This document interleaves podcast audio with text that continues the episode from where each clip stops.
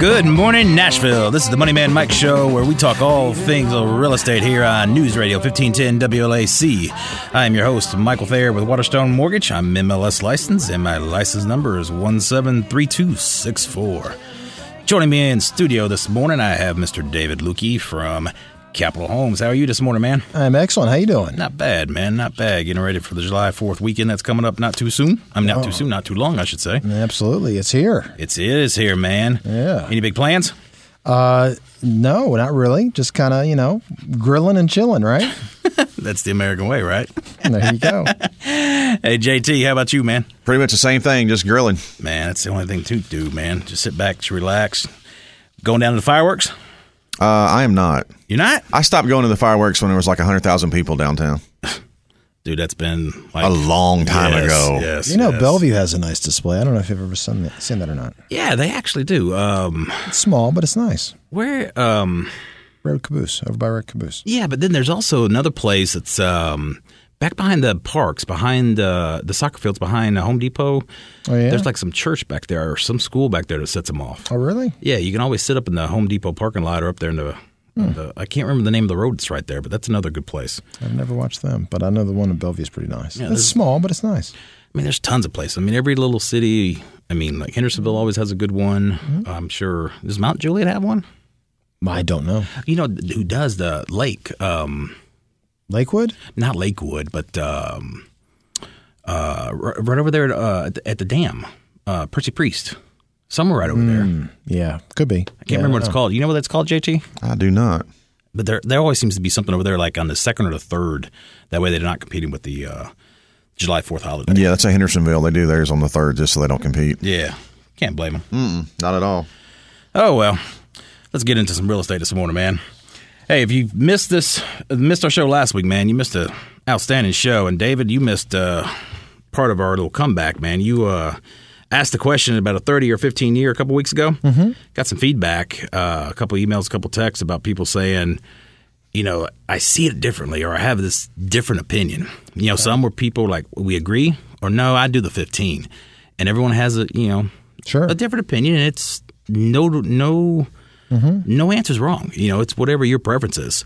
So we got into more of talking about and showing the 15 versus the 20 and doing the numbers and taking a 50, I'm taking a 30 and paying it like a 15 and showing exactly how much you would save or how much the cost difference is, so you can really see the difference. Um, but I mean, the this to do the 15, I totally understood where you were coming from from that point of view Sure. but at the same time, not not everybody's going to be able to manage that 15 payment. Well, you know, it's about the spread. If the spread's not Yes. very big, you know, it's not, you got to, it's all situational and you kind of have to be able to do the math. And the only way to do the math is to understand the, the concepts behind it. Yeah, and And uh, to me, it's a lot about spread. What's the spread? and the amortization charts will lay it all out, show you that what that spread means to you in dollars and cents, and what your savings are. Boom. Yeah. You know, I mean, there's, you know, some people are never, ever, ever do an adjustable rate. Right. Never, ever, ever do an adjustable rate. And right now, I kind of get that logic because adjustable rates, the spreads aren't huge. No. But when I first started in this business, and we'll have to go back and explain, or or JT's In my gonna, day, Sonny. he's gonna he's gonna hit the buzzer. But when I first started, it was twenty five, almost thirty years ago. You could get a thirty year fixed at ten and a half percent, Wow. or you could get. We had the six month arm with one six caps. We'll explain that in a second. That started at four and a half percent.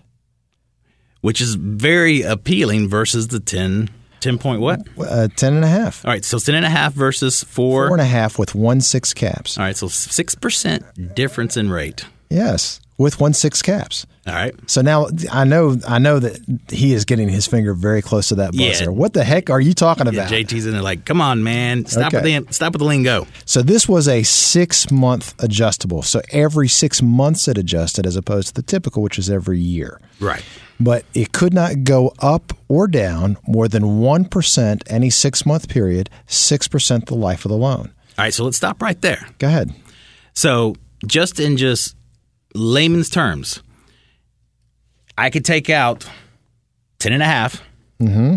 and pay 10 and a half, or I could have four and a half, and in one year, let's say it even adjusted up one point. So now I'm paying five and a half. Well, I'm still paying. That was six months, but yes. Yeah. Oh, it's six months, but I'm still paying five Yes. points cheaper than what I would have been paying if I was in a 30 year fixed at 10 and a half. That's right. And then a second adjustment Yes. And and you so on. You can do the math and realize, okay, who cares if it adjusts? You're still paying less than what you would have been paying. And the 30. lifetime cap was a six percent cap.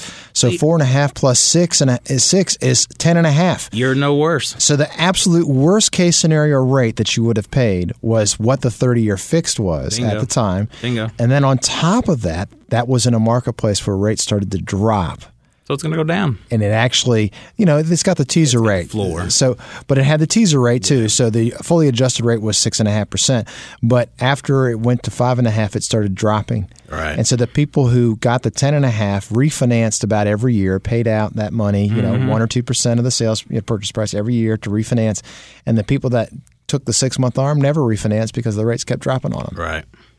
Yeah, it's the arms get a bad rap just for the bad market, you know, the the, the bad press they received in the marketplace from news and everything. And some of the the arms that were out there were really exotic and really creative. I mean, you had to pick a pay pay option arms where you had four payment options. Oh, some of them were terrible. They were. And they had all these prepayment penalties. I mean, just a straight up vanilla conforming conventional arm these days. Even a VA or actually, I don't even think the VA offers an arm anymore.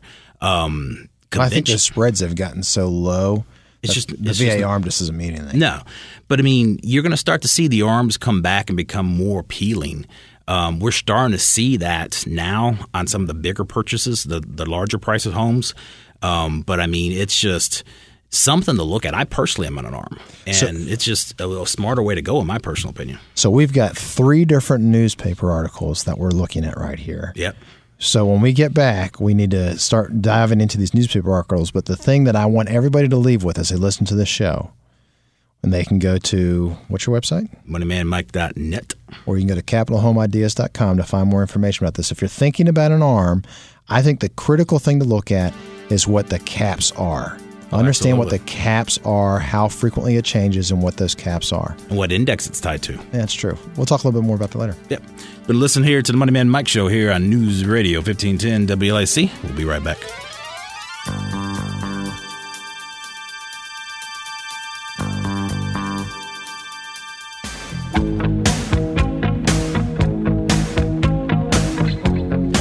Hey, welcome back to News Radio 1510 WLAC. You are listening to the Money Man Mike Show. We talk all things real estate. I'm your host, Michael Thayer with Waterstone Mortgage. And in studio today, we have David Lueke from Capital Homes. And man, during the first break, David and I just kind of We nerded out. we nerded out. David and I like getting into the, all these numbers and getting into all the details of stuff. And I'm like, man, I didn't even talk about what we're going to talk about on the show. I didn't even, I started to talk about what we covered last week's show and was going to tell you guys, hey, if you missed last week's show and you missed the fact of what we talked about with David and I, David asking a question about the 15 and 20, I'm 15 versus mm-hmm. the 30, to go out to our website at moneymanmike.net and check it out or on Facebook at uh, Moneyman Mike Radio because we record everything with video, high def video. Obviously, it's audio recorded because you're hearing it on the air.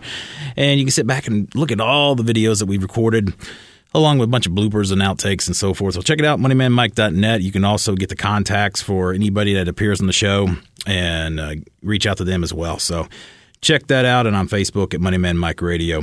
Just make sure and put those definitions for those ARM terms that people are going to need, like the caps and the uh, what, what the spread Yeah, and the um, the index. we'll put that out there for sure. All that very interesting. Fun stuff. Oh yeah, stuff you need to know. But uh, this week, man, we prepared a couple different things. One thing I was going to ask, especially knowing you were going to be here, what do you think the average price per gallon for gas? What do you think the average price per gallon has been for the last 10 years for gas? Because I was sitting in a meeting with Brad Reynolds from Last uh, 10 Synergy years? Realty. Yeah. And he was asking me that, and he's like, you know, you'd be surprised. 230? No. Two sixty. JT, what do you think? Are you talking U.S.? Yeah, Nashville. Okay, Nashville. Um, The average U.S. I mean, the average guys. yeah, I can't talk this morning. It's the average price per gallon for For gas the last 10 years? For the last ten years. I'm going to say 240. So we got two forty, Uh, that's between 230 and 260. two seventy five. Wow. Yeah, because they're back in the 08, 09, it was pushing, what, three upper threes for a while. Yeah, Yeah. it was. It was. It got close to four bucks a gallon. Yeah. Now, I- I'll put a chart on the website again at moneymanmike.net and on Facebook at Moneyman Mike Radio. But Brad and I were talking about this. Brad Reynolds from um, uh, Synergy Realty, and he asked me, and he said, "Would you believe, you know, you know what gas is now versus what it's been over the last ten years?" Blah blah blah blah. And we're just really going to town and talking about these averages and the market and so forth. And man, you look at this graph, and back in uh, late, ah, it's probably 2000. What is it? 2008. It was almost actually was down below a dollar fifty, Wow. and then it spikes all the way up to over the four dollar range um, in 2011, and it's constantly hovering back and forth between four dollars and three dollars for the next I don't know three four years, and then it's finally started to trickle back down, and it's where it is now. But uh, it was interesting to see that the the national, not actually national, the Nashville average is definitely lower than the U.S. average, which I think a lot of people would not be surprised to see that.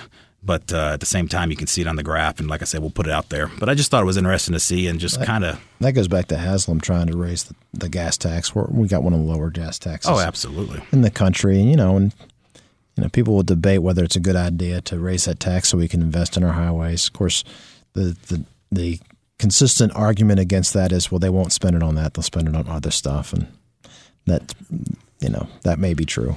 You got to spend it on the roads, man. There's a 440. Gosh, that sucker needs some repair. That's a, that's a separate issue. We just need to do some non-sexy stuff too by fixing bridges and stuff like that, or, Roads. or we're going to have problems. Yeah. So, you know, we, we always talk about the industry lingo, and I want to get into that before we get into a couple other topics that we're going to talk about today because David mentioned about the articles we have in here. And wall-to-wall newspaper. Yes, you have several in here because it's gonna we're gonna talk about renting versus buying and several other little uh, topics. But uh, industry lingo, I don't want to spend too much time on this today, but um, we always like to put a few things out there for people so that they understand things. So when David says something like an ARM, adjustable rate mortgage, and caps and stuff like that, you know what we're talking about. And one of the common things that we hear or say or references agencies.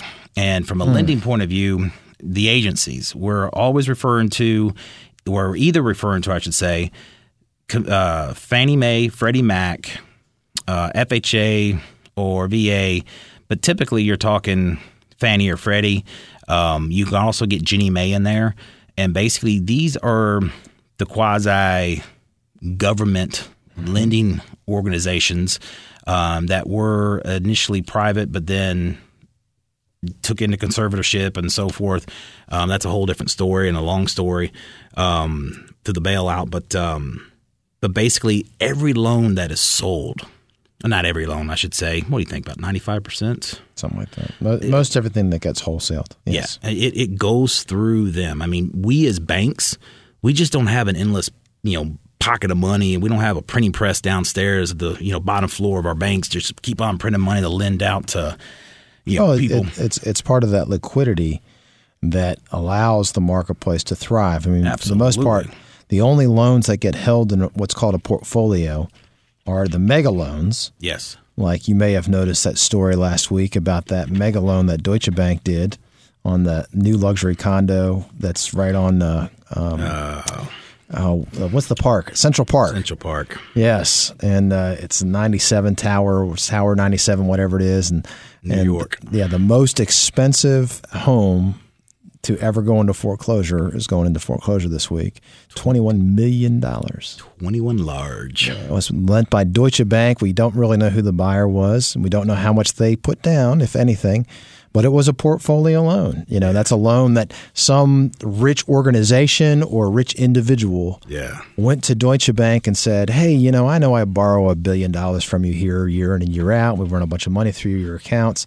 I'd like you to lend me some money to buy this condo so I can when I go to New York I've got a place to stay instead of a hotel or whatever. So, you know, who knows what the rich people do. Why not stay in the penthouse of the hotel? I mean, why do you have to have your own penthouse? I don't know, apartment? man. I don't know. I guess, you know. I don't know. It's cheaper. Yeah, I guess. You would think it is. I don't know. I, I you know, but and there's there's a, a great. I received an article from a uh, a friend of mine who has a um, a private newsletter that he gets, and it's talking about luxury apartments and how much luxury apartments have gone up and how many have gone up, and it's talking about the potential of too many of them going up. Uh, and they're talking, you know, they're talking about at length what's going to happen with all of these big McMansions that the baby boomers have built, and what are they going to do next, and just kind of the the squeeze that's going to happen, what they think is going to happen. What do they say? What kind of squeeze? Well, they're they're talking again about the the potential for the McMansions as they come back in the marketplace, um, flooding the market, and also they're talking about something else that it doesn't get talked a, a lot a whole lot about with these hedge fund companies that buy up single family homes to rent them out. And what happens when they decide that's no longer a good investment? Are they going to sell them? Now, it does go on to make a different point, too, about how one of the things they expected to happen that's not happening is baby boomers do not want to leave their house. All right.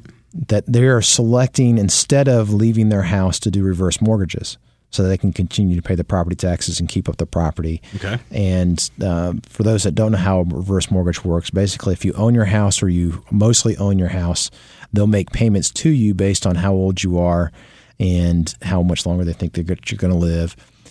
And Basically, the- pay the equity. yeah, the interest and paid out in advance, and then when you pass away, they sell. They own the house then, and then sell the house and pay off their debt. And people are doing that as a way to pay the property taxes and also have some extra money for the retirement, so they can enjoy the retirement. With the idea that they're not planning on leaving much to their kids because they're going to run all the equity out in the house. Not from the house, at least. Yeah. So uh, that's exactly right. And so that they were acknowledging that that is a hole in their theory that there's going to be a flood of McMansions on the market because baby boomers aren't leaving them. They don't want to leave them. And then also the idea that millennials don't want to buy homes. Well, we know that that's not the case. We know that they want to buy Oh, yeah, they're homes. And they're excited to buy and, and they're looking forward to it. Are they defining what they're considering a McMansion, a dollar amount size? No, it they didn't really get into that, but they're just talking about the larger suburban homes. And, larger suburban? And then they're also talking about the very expensive luxury apartments, Apartments. that are being built. Hey, we got to jump out to the break. When we get back, we're going to dig into that article a little bit more, talk about that, and see if it correlates any to the Nashville market, and uh, get into other things about the cost of living and how it's still and has been quite some time much cheaper to buy versus renting. So, you've been listening to the Money Man Mike Show here on News Radio 1510 WLAC. We'll be right back.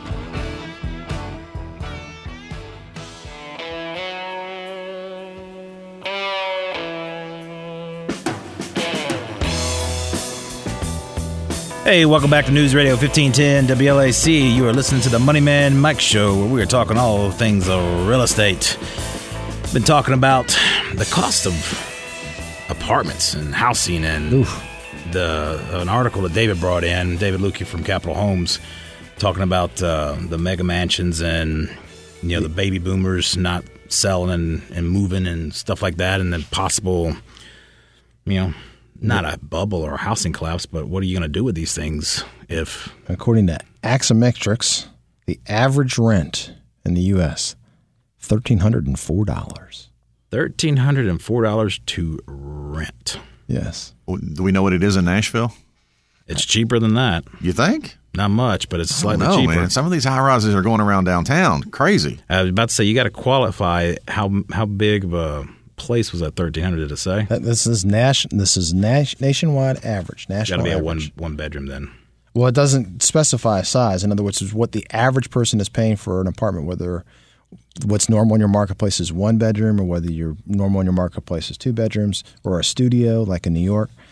One of the interesting things that they pointed out was that there are only uh, 13 counties in the entire United States where the average rent is low enough that somebody making minimum wage, working 40 hours a week, can afford to keep their rent at one third of their income. Oh, And I don't even want to know what counties they are because you know they're not. Yeah, they're not counties you want to live in. Thirteen counties, only thirteen counties. in counties. the whole United States.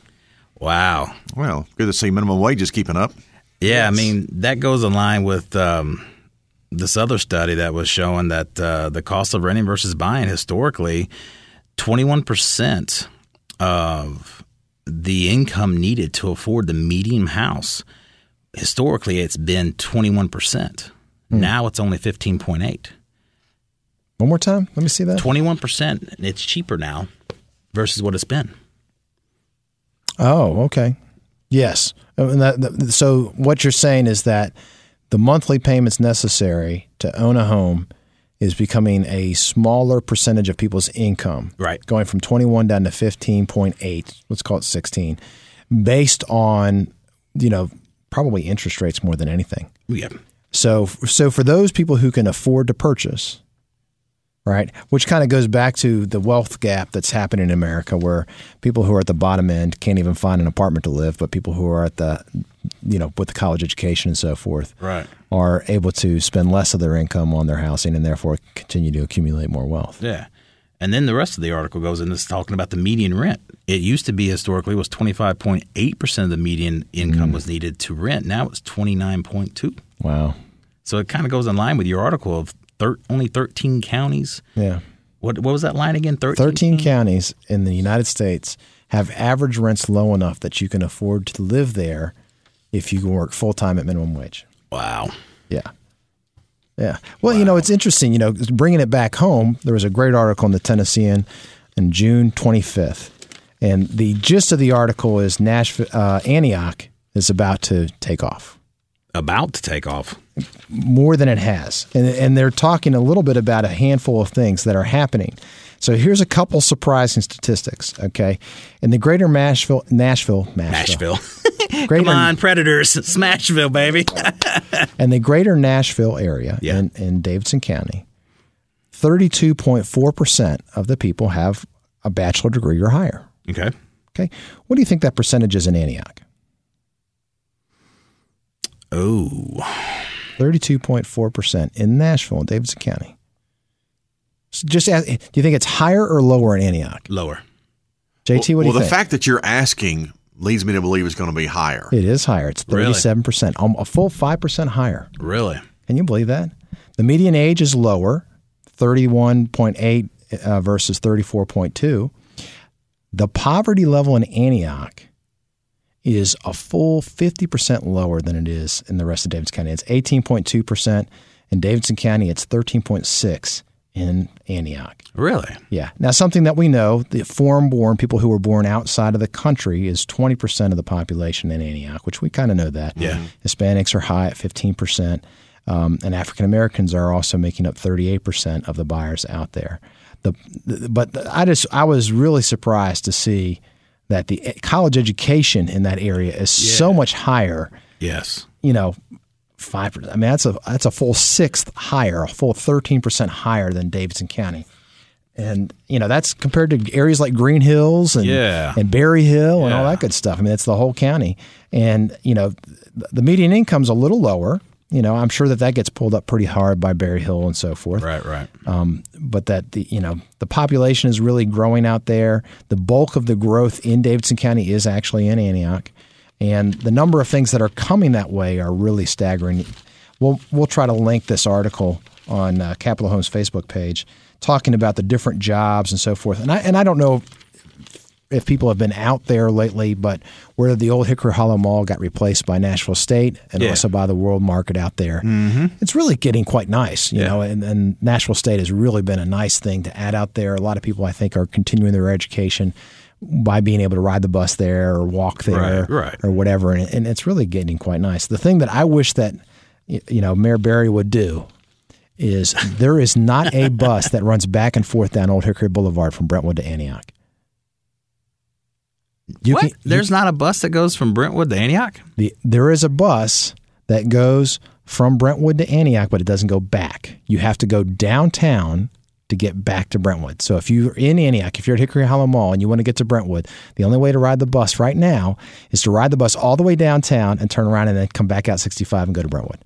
That makes no sense. So now you can go from Brentwood to Antioch, but you can't go from Antioch to Brentwood. That makes no sense. It goes in a loop, which I kind of get that it goes in a loop. But still. I think if there was a bus line that just went back and forth straight up and down Old Hickory Boulevard, people would figure it out and they'd go, "Oh, this is great. This is my new commute." Because there's a lot of people. If you've ever driven I was Old Hickory about to Boulevard, say, with as many people that go down that corridor, why not? man, if there was a bus that just went back and forth, there's a lot of people who work in Yeah. Brentwood that would just ride that bus all day long. I mean, I, I'm with you. I understand the loop going down to the main hub, but I mean that corridor. I mean, holy cow! During rush hour, it's pretty crazy. Yeah, Yes, that is insane. yes. David and I need to go down for DOT or I don't know mass transit. Well, the, the mayor is looking for suggestions for the new bus. So, if, if for anybody who's contact with the mayor, or she's actually gotten doing a public forum on that. JT, you need Yes. not, you need to nominate us, brother. Uh, okay. We are we are cruising through the articles. We are doing great. Making up, man. We are we're going to post a lot of this stuff on uh, your website and my website and Facebook, right? Absolutely, brother. Fantastic. We're going to talk about the four L's. This was a great article that you handed me this when we first got here this morning. Supply and demand problems plaguing new construction. Uh, heck yeah. I mean, it's it's literally the four L's: lots, labor, lumber, lending. So let's go back to that article that I was telling you was from a private uh, um, a money manager, right? That was talking about how there was going to be a lot of supply. This is why I think they may be a little wrong. Okay. Okay. The article that you're talking about, I think it kind of explains the squeeze towards the high end because if you only have so many lots and you only have so much labor and if you only have so much lumber, you're probably going to try to make the most you can with the higher price premium homes. Correct.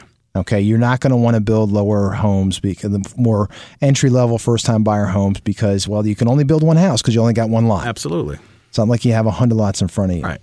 And so that's one of the things you're talking about. They're talking about lots. In in what we mean by lots, of course, is the in a planned unit development in a subdivision where they have you know Raw land ready. 50 go. acres and they're going to turn it into 120 lots. It takes longer and longer every year to try to get those things entitled and improved. And so the longer it takes, the more we run out because we had that 10 year period during the Great Recession where we weren't trying to develop lots. And so that has created a real lack of land available for people to, to build homes Build on. on. Yeah. So that's really a real deal, and it's not going to change anytime soon. And it's getting harder and harder to try to get them on the ground. we'll talk about the other two, the labor and the lumber. Uh, it also talks about the lending here when we come back. But it, it is really interesting how things are getting pushed. Yeah, I mean, it's a true supply and demand issue. I mean, it really just boils down to that. But we got to jump out to this break. When we come back, we're going to pick up this article and get into the four L's and dissect it and wrap up the show. You've been listening to the Money Man Mike Show here on News Radio 1510 WLAC. We'll be right back.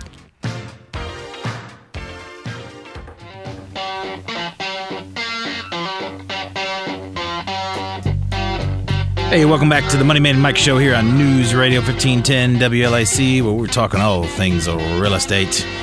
And we've been talking about the supply and demand issue with new construction in the four L's, which are the lots, the labor, the lumber, and the lending. And given that we have David Lueke here with us from Capital Homes, it just seemed very appropriate to have him dive into this article with us and just talk about the new construction issues and you know exactly you know we talked about in the prior segment how the lots there's a shortage mm-hmm. during the recession you guys stopped developing lands because why develop the land can get the lending to do it anyway. yeah, it's just like stop it, bring it to a screeching halt. We don't need it. So all the land development got put to the side. Well, now all of a sudden, it's like you can't crank it up fast enough, and it's just And the banks aren't. There's different lending than what you do. Yes. You're talking about what's called an A and D loan, acquisition and development loan. Banks still won't do acquisition and development loans. They'll only do development loans. why won't they do A and D? They're just too tight. So you have to acquire the land with cash. Really? And then you can borrow the development portion because they want to keep their leverage low. They want to keep safe. They don't want to run into the same issues they ran into last ah, time. interesting. Right. And so, you know, it still ta it takes considerably more cash now to develop a piece of property than it used to. Okay. So you either have to come up with it private equity wise, or you have to have it yourself, or and so it squeezed out a lot of players, and it's you know push, pushing up the margin too because you know if you don't have any competition, you're going to make more money. Absolutely. And so that that is really putting a lot of pressure on land. So one of the other L's we talked about lumber. We actually broke this story. Yes, you did. We were the first ones that I know talking about the story back in January, and we have the video evidence yes, to prove we it. do. We've been talking about lumber prices shooting up the way that it did, shooting up uh, twenty percent or more. Uh, this article says thirteen percent.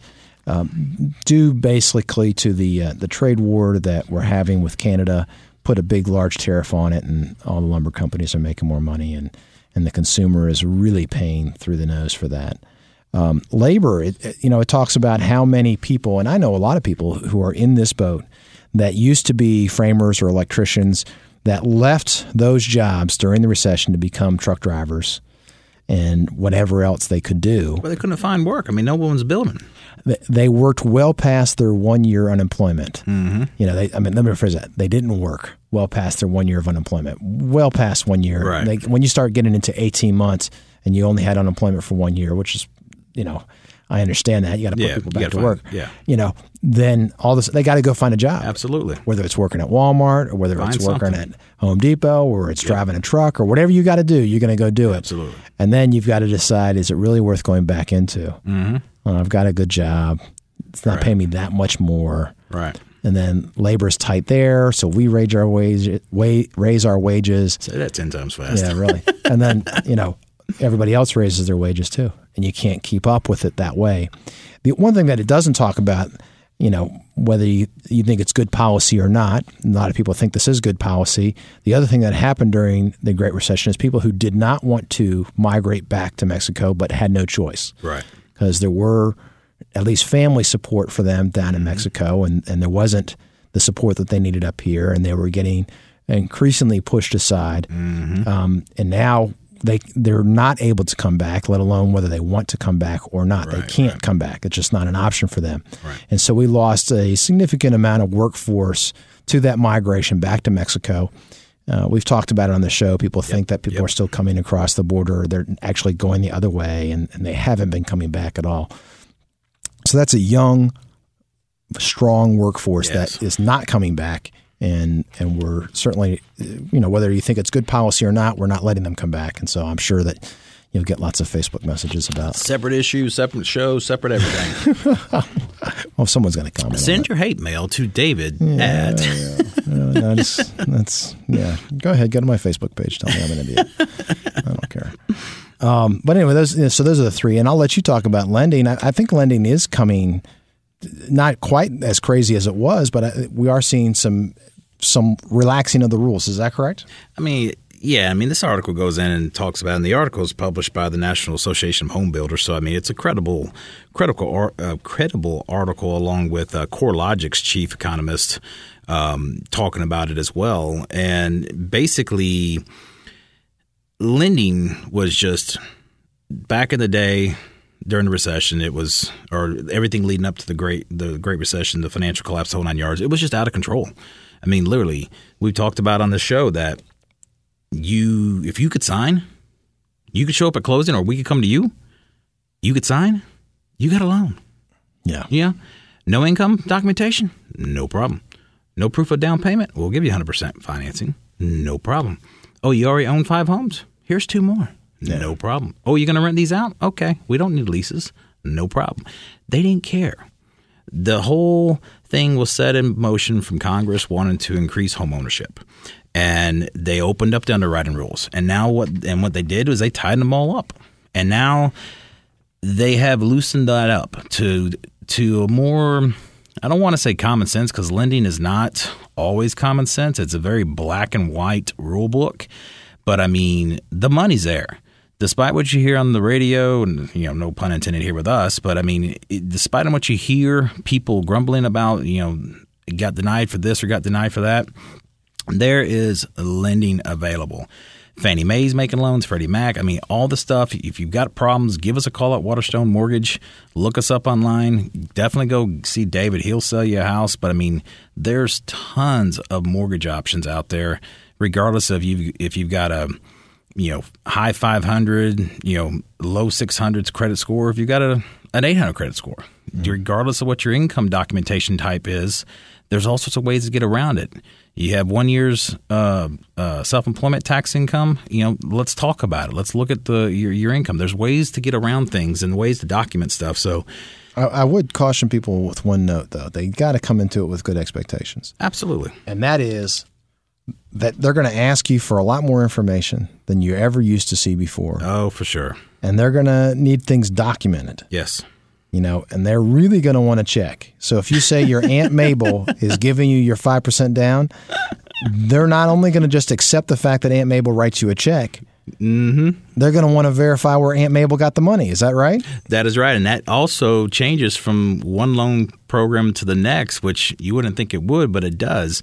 But you know, it's it's a full documentation world, and you know, like your example there, that goes back to some of the the basic money laundering, Yeah. anti-bank, you know, to protect us and protect bank and financial institutions mm-hmm. and some of it doesn't make sense to the average person and I get it, but yet at the same time when you understand all the crazy fraud that was committed and Oh, the way people took advantage of the system, then you really appreciate understand why the rules are they are. You know, and I want to clarify something that you said. All right. Okay, you said there are ways to work around it. And I don't think that's what you really meant. Not like that. I, I think what you really meant was that depending on your situation, there are different programs Yes. designed to fit almost every situation. Exactly. So there are programs designed to fit people who have good income but not great credit. Exactly. There are mortgage programs designed to fit people with great credit, self employed that have large deductions Yep. in their income. Yep. Not unverifiable income, No, it's got to be verifiable. but some small business owners have large deductions that show their bottom line income low, but their top line income substantial. Yep. And so there's programs designed to work with them. So there's it's not that there's workarounds, but there are different programs that you need someone like Michael to go through with you to figure that out. But it is interesting going back to the story we were talking about earlier about that apartment down in New York, and mm-hmm. they were talking about it on on CNBC mm-hmm. about well, you just don't know about that loan You don't. because it was out of country bank, mm-hmm. right? It was Deutsche Bank. Who, who knows what they did? They could decide to lend on any way, anyhow, for whatever reason Absolutely. they want to. Absolutely. Uh, You know, and so that's where things have changed because that kind of, yeah, we don't care loans was given to everybody. Literally. Whereas before, you had to have a relationship with a bank. Like I'm refinancing one of my personal rental properties and, mm-hmm. and I'm getting a portfolio loan that's going to get papered by the bank. It's not going to be sold to Fannie Mae or Freddie. This bank has said, hey, David, you borrow enough money from us. We'll, we'll lend you this money and you and I will decide what the terms are Right. and we're gonna oh yeah we'll just do it you know we're, we'll figure out how we're gonna do it within the rules and we're just gonna do it and so it's not going to be a loan that they could ever sell on the secondary market Um, Secondary market being something that's going through Fannie, Freddie, through Wall Street, and it's being sold to the investors. it is literally like i went next door and knocked on my neighbor's door and said hey can you lend me some money exactly. and they said okay well i'll lend you money under these situations and terms and i said okay Exactly. whereas what michael does is he goes to the broader marketplace and says what are the rules i got to play within and they tell him the rules and then he figures out which one of those rule sets fits your needs Absolutely. And so you know not everybody has big relationships with deutsche bank and can just borrow money willy-nilly 21 million large.